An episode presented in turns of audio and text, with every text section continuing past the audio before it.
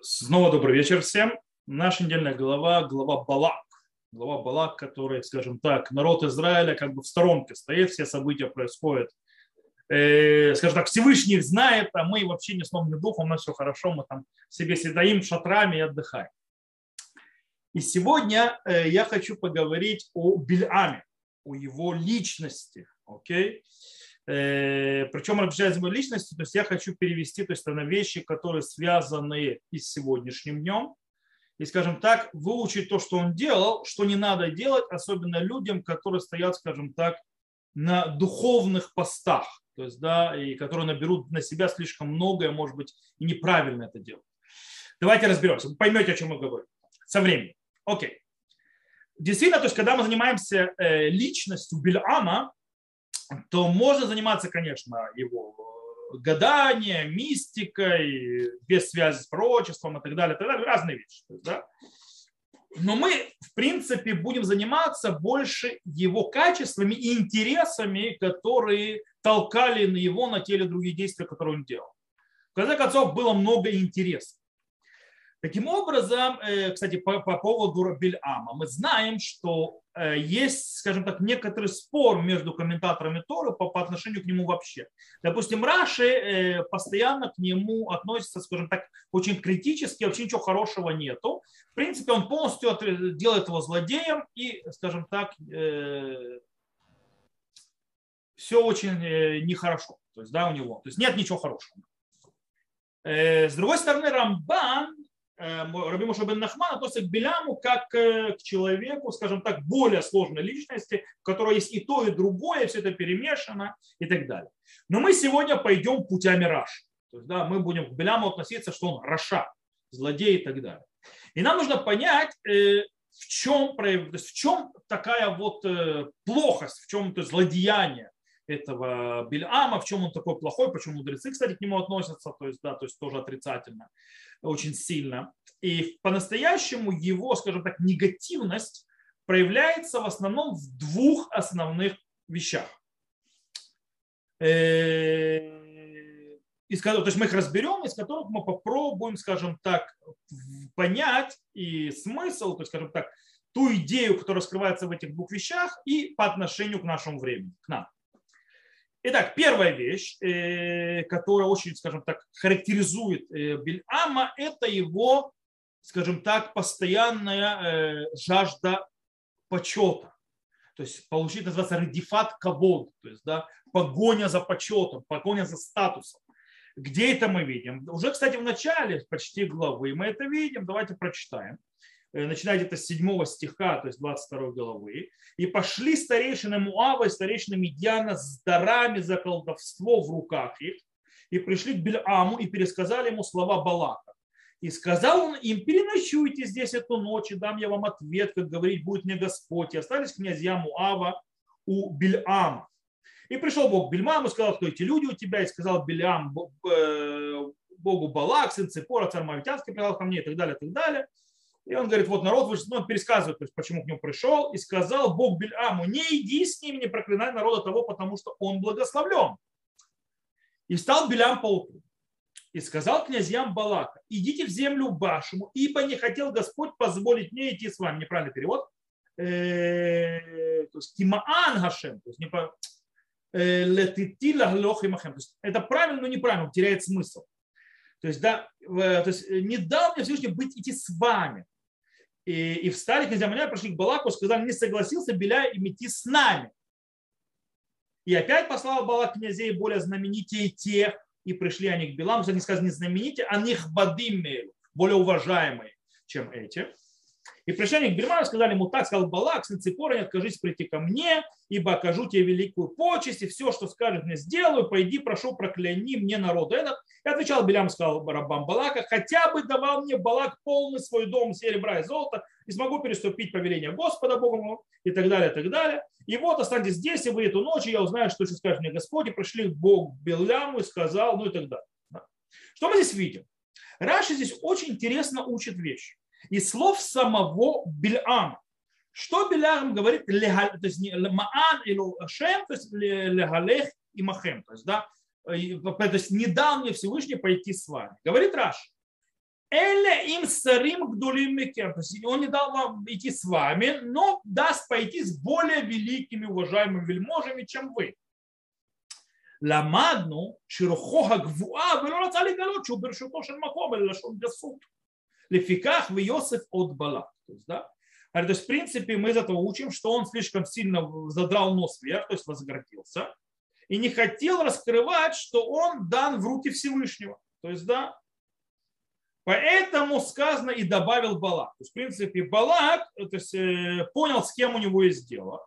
То есть, да, человек, которому ему нужно более почести, ему нужно, он не может ездить на министерской простой машине, ему нужно Ауди премьер-министра, то есть, да, э, по этой причине э, он посылает Балак э, сари рабивных бадимеру. То есть он много многочисленный, более уважаемый. Он понимает. Э, обратите внимание, Балак э, и его посланники, точнее, сам Балак царь и сам посланник не упоминают, что они платить будут. Они присылают дары, то есть разговаривают. То есть, да, принесли ему шампанское и сигареты. Вот. Э, пришли поговорить. Платы нет. Что говорит Балак, Балабелям? Даже если даст мне Балак полный дом серебра и золота. Кто-то говорит, что кто-то собирается дать полный дом серебра и золота.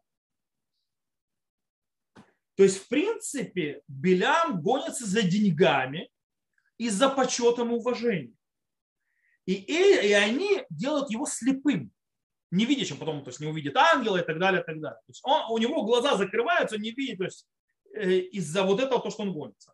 Э, есть еще одна вещь, то есть, да, э,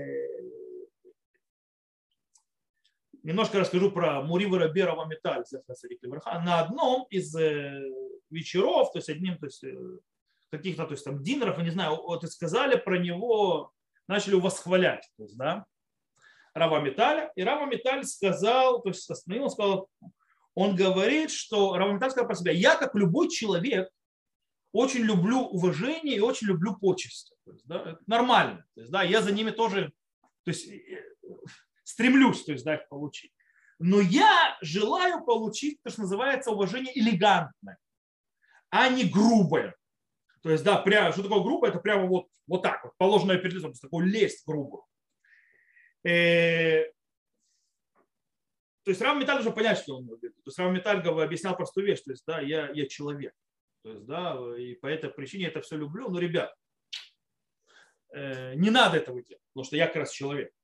Бельам же э, требует себе то, что называется кавод газ то есть то, что называется, вот положи мне, то есть вырази мне этот почет. То есть, да, но даже мы, кстати, это уже относится к нам, даже мы, когда мы не хотим вот такого вот в лицо, и даже не в каком-то время вводит нас э, в замешательство какое-то, то есть, э, ну, когда начинает перед тобой вываливать тонны лести или тонны, то есть какое-то хорошее, замечательное, прекрасное положение, немножко, допустим, у меня, не знаю, как у других, вызывает некоторую как называется, навох на иврите. Немножко чувствую себя не в свою тарелку, назовем это так. Э, хотя понятно, я, да, я тоже человек, я тоже люблю уважение и почести и так далее. Это все хорошо, я человек. Но это значит нам, то есть, то есть что это нас учит? Что мы, люди, которые мы чувствуем своей, тарелки, э, при почестях, уважениях и так далее, когда нас воспаляют синатек, то есть мы все равно должны быть чувствительны, есть мы, что мы таки да люди, у нас таки да, то есть тоже есть к этому склонность. Допустим, мудрецы Торы очень многие, раввины многие, знаете, что у них есть? У них очень большое, то есть э, это вообще, то есть очень большая э, соблазн именно вот э, получить гордыню и гоняться за почестями и всевозможными уважениями. То есть, да, э, это, это нормально. Представьте себе. Место раввина. То есть, да, десятки, а у некоторых сотни, у некоторых тысячи то есть учеников смотрят ему в рот и ожидают любого, что они скажут. Это получается почти, скажем, раввином происходит. У кого-то десятки, у кого-то сотни, у кого-то тысячи. И обычно что происходит? Э, что в жизни то есть, да, в его месте он находится, все ему с ним согласны и так далее, и даже наоборот, тот, кто против него встанет, того заклюют. Но иногда это, то есть, допустим, глава Ишивы, то есть, да, например, возьмем глава Ишивы, то есть, да, его ученики все ему в рот смотрят и кланяются и говорят да, да, да и так далее. Но когда он выходит за двери своей Ишивы, вдруг он открывает, что за, за дверями есть другой мир тоже. И там есть другие ученики, которые с ним не согласны, они ученики других раввинов. То есть, да, и у них свои знания, и, то есть, и свои идеи, причем они готовы, то есть, тебя выслушать тогда, но не отменять своих то есть, идей, своих знаний. И, и как бы это нужно понимать, то есть, да. И, а, кстати, здесь в нашем случае про раввинов, когда мы говорим, мы говорим с точки зрения положительной раввины люди, это нужно понимать, людей, у раввинов тоже есть свои слабости, у раввинов, естественно, любой человек, когда у него смотрят ему в рот и так далее, он чувствует себя намного выше и так далее. И поэтому они должны понимать, каждый, не только раввин, допустим, врач, человек, то есть любой специалист, у которого какие-то ученики, которому в рот смотрят и так далее, они должны понимать, что их статус не абсолютный. Потому что за той дверью его ожидает кто-то другой, который не признает его статуса. И для него ну, знающий человек, все хорошо, замечательно. Но у меня другие идеи, мне по-другому учили. А? И это вдруг становится по-другому. Пропорции, то, что называется. Итак, вернемся назад к Беляму. Итак, мы сказали, проблема э, Беляма – это гордыня, это вот гонение, то есть то, что он гоняется за деньгами, за почтами и так далее. Но самая проблема с гордыней э, Беляма в том, что она вроде бы заслужена. Почему она заслужена? Обратите внимание, Бельмам не просто так ожидает, что его уважают. Даже наши мудрецы уже в Мидраше говорят про него. Сказано, то есть, Вейодеа дат ильон, то есть, да, он скажет про себя, то есть, да, мы еще это увидим, что он знает мнение Всевышнего, знает знания Всевышнего. Сказали наши мудрецы, это говорит Мидраш Раба в главе Бала, Велокам нави от бы Израиль Муше. Сказано, что не было еще пророка, подобного Муше в Израиле. Почему, то есть, почему в Израиле? Бе Израиль локам, а валькам бамут олам кам виману бильам. То есть, да, в Израиле не было подобного Муше, а у народов мира был Билям. То есть наши мудрецы говорят, что Бельам, он уровень Мушера Бейн. То бишь, Бельам прекрасно знает свое величие. Он прекрасно знает свое, он знает свое место, свою цену.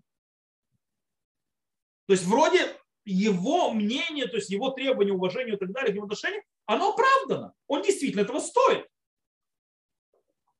Но Авраам или Моше когда Тора как раз подчеркивает их скромность. То есть, да, на Муше сказано, вы Муше Анав Миколадам, то есть, да, Муше, то есть он самый скромный среди всех людей. То есть Тора описывает, и именно на фоне того, что у Муше была причина гордиться и требовать особого отношения к себе, но он этого не делал. Он был, наоборот, в обратную сторону скромнее всех людей. Кстати, если мы уже вернемся к э, восьмим главам, которым учили на предыдущем уроке, Рамбам написал нам что по поводу средней дороги в восьми главах. Есть нужно по всему идти по средней дороге, кроме двух качеств, в которых нужно в другую крайность уходить. Это гордыня и это ярость, злость, гнев.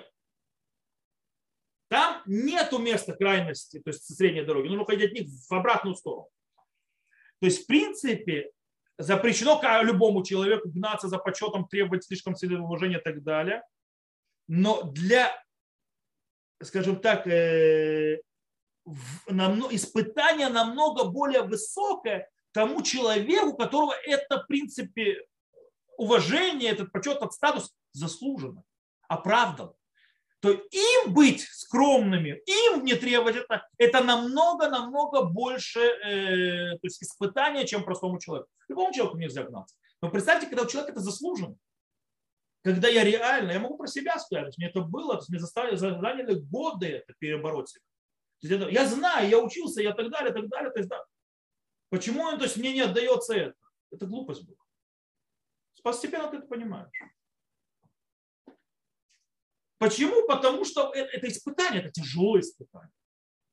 Когда ты знаешь себе цену и видишь, что эту цену никто не, не видит. Потом ты понимаешь. Твоя цена здесь высокая, в другом месте ниже. Ну, не абсолютно. Окей. Таким образом, э, кстати, есть очень интересный момент. Рассказать вам рассказ про Соловейчика по этому поводу. Есть интересный рассказ про Соловейчика, его рассказывал Равмош Лихтенштейн, внук э, Рава Соловейчика.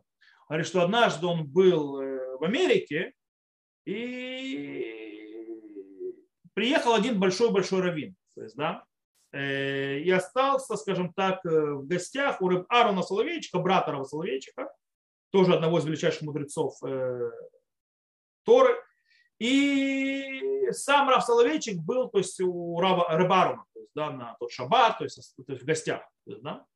то есть он у брата был в гостях. И там очень интересная вещь. Рав Соловейчик был уже тогда, то есть, скажем так, раввином общины, то есть он был серьезным человеком уже тогда, но он, несмотря на все это, продолжал в будний день ходить в сером пиджаке обыкновенном, в сером костюме. Кстати, раньше тогда, то есть даже харидимы ходили и в серых костюмах. Он продолжал ходить в сером костюме, в обыкновенной шляпе, а в шаббат ходил, то есть это стандартный костюм, шляпа, как полагается. То есть, да? Кстати, в будний день часто он вообще без шляпы был. То есть, да, он был просто кипет. Так вот, э, тот Раф, который приехал, кстати, без задней мысли, он, э, естественно, был одет фрак, равинская шляпа, то есть, да, чтобы издалека видели его статус. То есть, да. Кстати, я тоже это ношу, но я долго это не хотел носить. Но мне сказали, что как раз наоборот, мне нужно, чтобы видели мой статус, и это не ради меня, а это ради той общины, равин, которой я являюсь. То есть, да, это не, не для меня. Это для того, чтобы э, уважали общину, то есть через меня, как бы зеркало. Неважно. Э, Соловейчик такого не делал, кстати, Мурева Раби тоже, но меня в конце концов сломали многие раввины, которые мне объясняли. Но первые два даже почти два с половиной года своего равенской деятельности я не ходил ни во фраке, ни в Амбурге и так далее. В любом случае, вернемся к нашему рассказу. Так вот, Раф Соловейчик, так ему было неважно. То есть они выходили на Минфу в шаббат. Раф Соловейчик так ему было неважно. Он, не обращая внимания, взял шляпу, одел на голову, не обратил внимания, вышел, он взял шляпу того, второго. То есть это Гамбург. А тот остался без этой шляпы, то есть, который, и он немножко чувствовал себя не в своей тарелке. да, это показывает, что э, это, это испытание. То есть, да, он понятно, что не бегал, ничего и так далее, но ощущение не своей тарелки появляется. Окей. Короче, мы сказали, то есть у Беляма была проблема с гордыней, с э, поиском постоянно почета, с поиском денег и так далее, которые его слепили.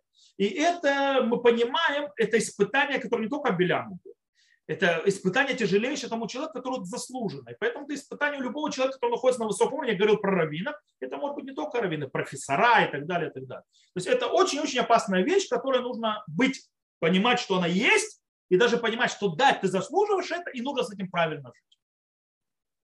И в чем была ошибка Беляма? Теперь, есть, как мы сказали, вторая проблема Беляма. Какая вторая проблема Беляма? Бельам постоянно занимается восхвалением самого себя как пророк Всевышнего. Кстати, то, что у него получается действительно по-настоящему быть пророком, это только в четвертой попытке по-настоящему, а не с первых трех. То есть он знает, то есть он выходил, то есть там, сям, то есть говорить там свои, скажем, проклятия, но не получалось. В конце концов он говорил пророчество хорошие, красивые народа Израиля. Но три из них он говорил, это не он. Только четвертый от него, откуда мы это знаем, Мараф Тартати Сандрин говорит, в Ясем давар, давар бифи билям, то есть вскоре скажем, что Всевышний вложил слова в рот Бильам. Гмара говорит, сказал Раби Лазар, Малах, то есть он в ангелов ставил. Вообще даже не Белям говорил, это ангел говорил. А Рабион говорил хака. Хака это типа удочки, но по-настоящему типа как марионетки. То есть, да, что в принципе Всевышний, то есть, да, имеется, то есть, э, ниточками использовал для того, чтобы открывать рот этого Беляма. Соответственно, он в марионетку э, в каком-то смысле. Э, таким образом, то есть, да, кстати, причем Белям использует разные, скажем так, ну, как сказать, не сухим, то есть, да, разные построения своих пророчества, то есть, допустим, э, в которых он открывает, начинает свои пророчества. То есть, да, как, как то есть его начало, заголовок пророчества, как он начинается. Вот, допустим, обратите внимание, если сейчас немножко сейчас пойду, вот, где он уже пророчествует, в 24 главе, э, допустим, в третьем пророчестве, смотрите, что он говорит. «И произнес он притчу свою и сказал, вот речение Беляма, сына Беора, и речение мужа прозорливого ока, речение слышит его речи Божией, который видит видение всемогущего, падает с очами открытыми. А? То есть что здесь происходит? Смотрите, как обычно пророки народа Израиля говорят. Комарашем, как сказал Всевышний. И говорил Всевышний, обратился Всевышний и так далее. А здесь слушай, то есть я, я, я, я. Несмотря на то, что Всевышний открывает ему тем более, смотрите, а, посмотрите на четвертое, то есть да, четвертая его речь, то есть четвертая попытка, где он действительно говорит уже сам. И там он добавляет важную, интересную вещь. Говорит Бельам, это мы тут же, 15 стих, и произнес он притчу свою и сказал, вот речение Бельама, сына Беора и речение мужа прозорливого оком, снова повторяется, речение слышущего Слова Божие, познающего мысли Всевышнего. Юдея дат Ильон. Кто видение всемогущего видит, падает, но открыты очи его. Он добавляет для себя, что он Юдея дат Ильон, он знает мысли Всевышнего. По этому поводу над ним, скажем так, прикалываются наши мудрецы. Что такое прикалываются наши мудрецы? Они так с сарказмом, с ним, трактат Сангедрин, 105 лист, говорят, Йодеа дат Ильон, то есть знает, э, знает, то есть мысли Всевышнего. Хаштадат бематоло яды. Он только сейчас то, что его живо, ослица, то есть его животное думал, он не знает. То есть, да, он не понял то, что происходит со слицей. То есть, да, он шел, то есть рассказывает, кто читал главу, знает, что он шел, ослица увидела ангела, начала прыгать, начала ее бить и так далее. То есть, ты что это ослица, выпендриваешься? Пока Всевышний раскрыл ей уста, и она мне сказала, ты что мне бьешь? И только тогда он увидел ангела. То есть, поэтому все что? Он знает это знание, то есть он такой крутой, он знает э, э, мысли Всевышнего. Он животного своего мысли не знает. Это так вот относится. То есть, да? Но мы должны задаться вопросом, почему Белям себя описывают Юдея Дат Ильон, знающий мысли Всевышнего. И тут есть очень интересная вещь. Вы знаете, что такая вещь, такая вот, э, скажем так, явление, оно очень часто происходит у всяких раввинов. Объясню. Например, какой-то раввин, большой раввин, его постоянно задают вопросы э, по Галахе и видят, что он, в принципе, дает прекрасные ответы, которые устраивают и которые хорошо кладутся, называют, устраивают всех его слушателей и так далее, тех, кто спрашивает, все хорошо, все нормально. Что происходит? Он может по ошибке подумать, что у него из-за этого есть и авторитет, и понимание в других вещах. Например, давайте объясним чтобы было понятно. Понятно, что есть этические, религиозные вопросы, на которые Тора есть что сказать. Окей? Не только по поводу Галахе, в законах, там, не знаю, мяса и молока и так далее. Есть вещи, которые есть что Торе сказать.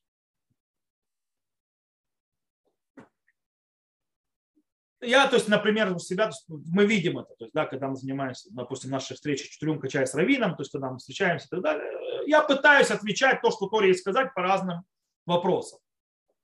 Или я говорю, что этот вопрос не касается к.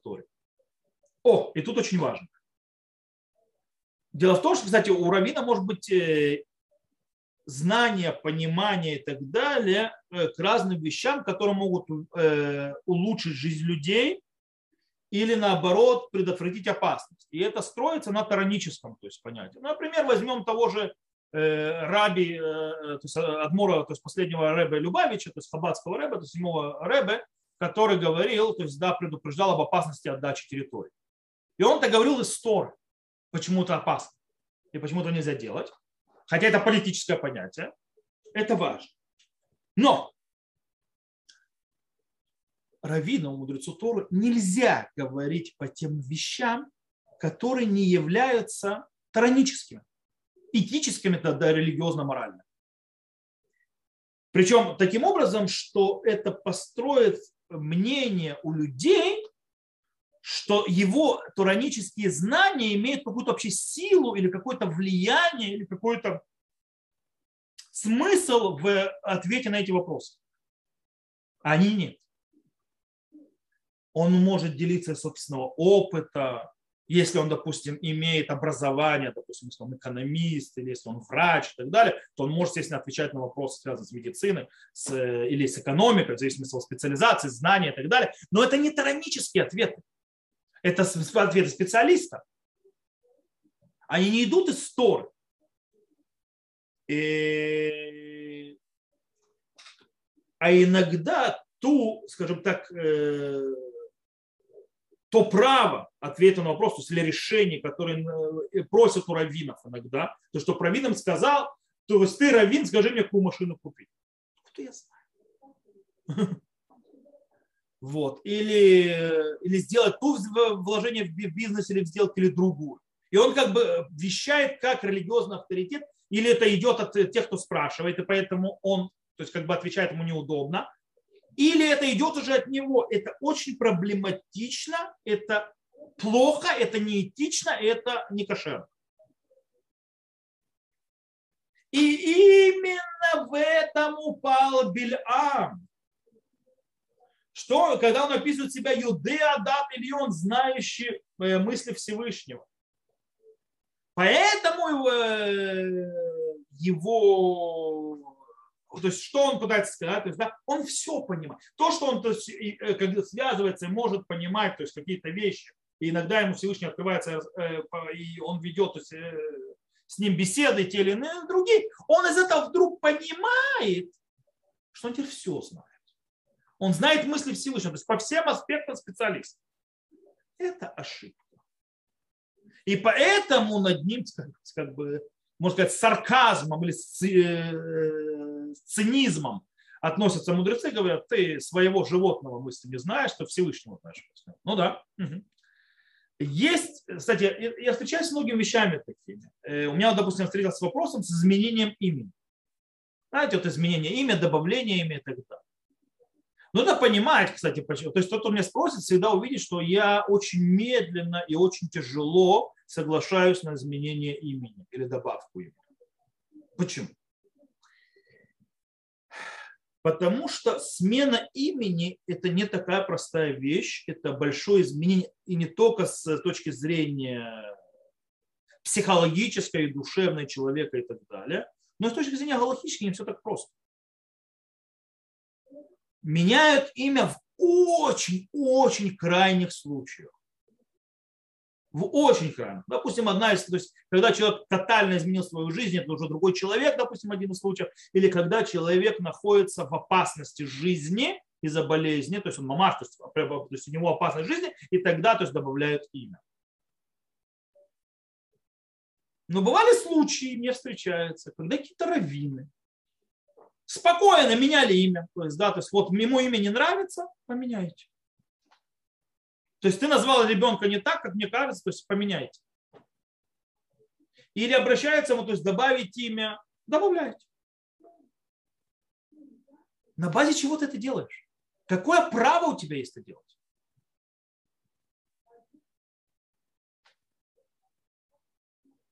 То есть э, это как бы превышение полномочий который вообще тебе не был даны. Если Аллаха тебя спросил Аллахи, с точки зрения туранического, ты знаешь, вот здесь, вот здесь, вот здесь можно изменять имя и все. Тебе не нравится, оно кажется тебе недостаточно хорошим, где-то там в Кабале что-то сказали.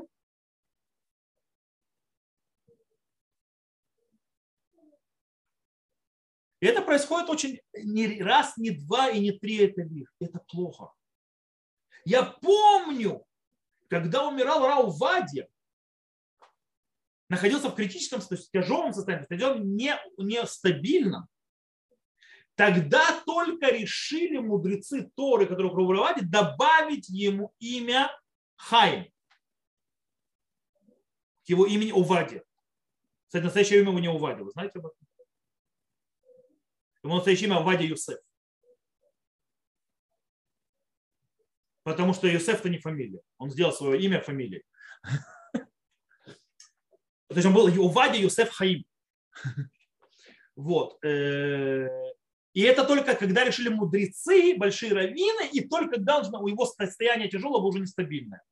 Не раньше. Потому что это уже, это уже опасная жизнь. Тогда можно менять. Добавлять, не менять. И люди берут на себя очень многие вещи, которые не их. И мы очень часто встречаем людей, которые, раввины, которые относятся к себе, как будто они знают дат Ильон. Они знают мысли Всевышнего. То есть они дают советы в вещах, которых они, по идее, не разбираются, никак в жизни не учили. Кстати, в 33% случаев они попадут это в точку. Более того, это с точки зрения возможности, с точки зрения статистики, это называется истабрут, то есть да, вероятности, 50 на 50. Или да, или нет. Знаете, как говорят, э, какой есть шанс, а есть э, вероятность. Какой, какая ва вероятность встретить э, динозавра на улице? 50 на 50. Или да, или нет. Какой шанс? Нулевой. Вот. Как бы вероятность то есть всегда есть. Есть те люди, которые берут на себя и относятся к себе, как будто они юдей дат ильон. Они работают в канцелярии самого Всевышнего. Они объясняют, почему произошло то бедствие, или другое бедствие, или третье, десятое, пятнадцатое. Они рассказывают, когда Машиях придет. Что сейчас происходит с точки зрения Машиеха. Они знают мысли Всевышнего. Они, они, извините, кошку не поймут на улице, что им надо но они знают мысли Всевышнего. На базе чего непонятно. И это то, что мы учим из нашей главы. Это ошибки Бельама, это что делал его злодеем. Гордыня, поиски за этой гордыней по, по почести денег, которая ослепляла его глаза, он не понимал, в конце концов, даже Всевышнего. И, вас, и, приня, и поним, видя себя, то есть из-за того или другой вещи, что ты можешь уже решать за все. То есть ты самый великий специалист, который работает над тем. И это болезнь, которая проявляется в, в областях разных, то есть да, есть профессоры, которые болеют и так далее, но очень часто этим болеют раввины. Потому что они люди. И потому что вот это вот, скажем так, э, соблазн в этом очень велик и огромен. Поэтому что нужно делать? Нужно учить себя скромности. Поэтому Рамбам в восьми главах говорил, что гордыня, даже нет гордыня скромности, посредине. Ту сторону, потому что слишком опасно идти в сторону гордыни. И только тогда по-настоящему все происходит, все работает. И тогда человек знает свое место, и не, не считает, что он юдеадат Ильон. Он, скажем так, становится учеником Авраама и Муше, а не учеником Бельама. Потому что, к сожалению, есть люди, которые постепенно становятся учениками Бельама. И дай Бог, чтобы таких людей было поменьше, и чтобы мы сами, потому что этот соблазн есть у каждого, чтобы мы сами не попали в этот просак. Я сам могу сказать за себя, я в этот просак попадал. И я пытался этим бороться и борюсь, и нужно знать, что это нормально и естественно, потому что я человек, и все мы люди, и нормальное явление, что любой человек хочет, чтобы уважали, чтобы полюбили, чтобы у него была и гордыня у него есть, и он хочет, чтобы этого было больше, и чувство, и когда он, то есть ему дают такое ощущение, что он много знает, все, он начинает понимание такое себе, что он все может и все знает и так далее. Но не так. Это то, чему учит наша глава, несмотря на то, что в этой главе народ Израиля вообще не описан. Нет никаких описаний, никаких голоход, никаких... Все со стороны. Но в этой главе заложены огромные, огромные вещи, которые нам могут научить нас правильно жить и не быть похожими на то, что описывается у Бильама. И дай Бог, чтобы мы этому удостоились. Так, я думаю, что на этом все. Э, я заканчиваю урок здесь. Э, я выключаю запись. Всего хорошего. До новых встреч.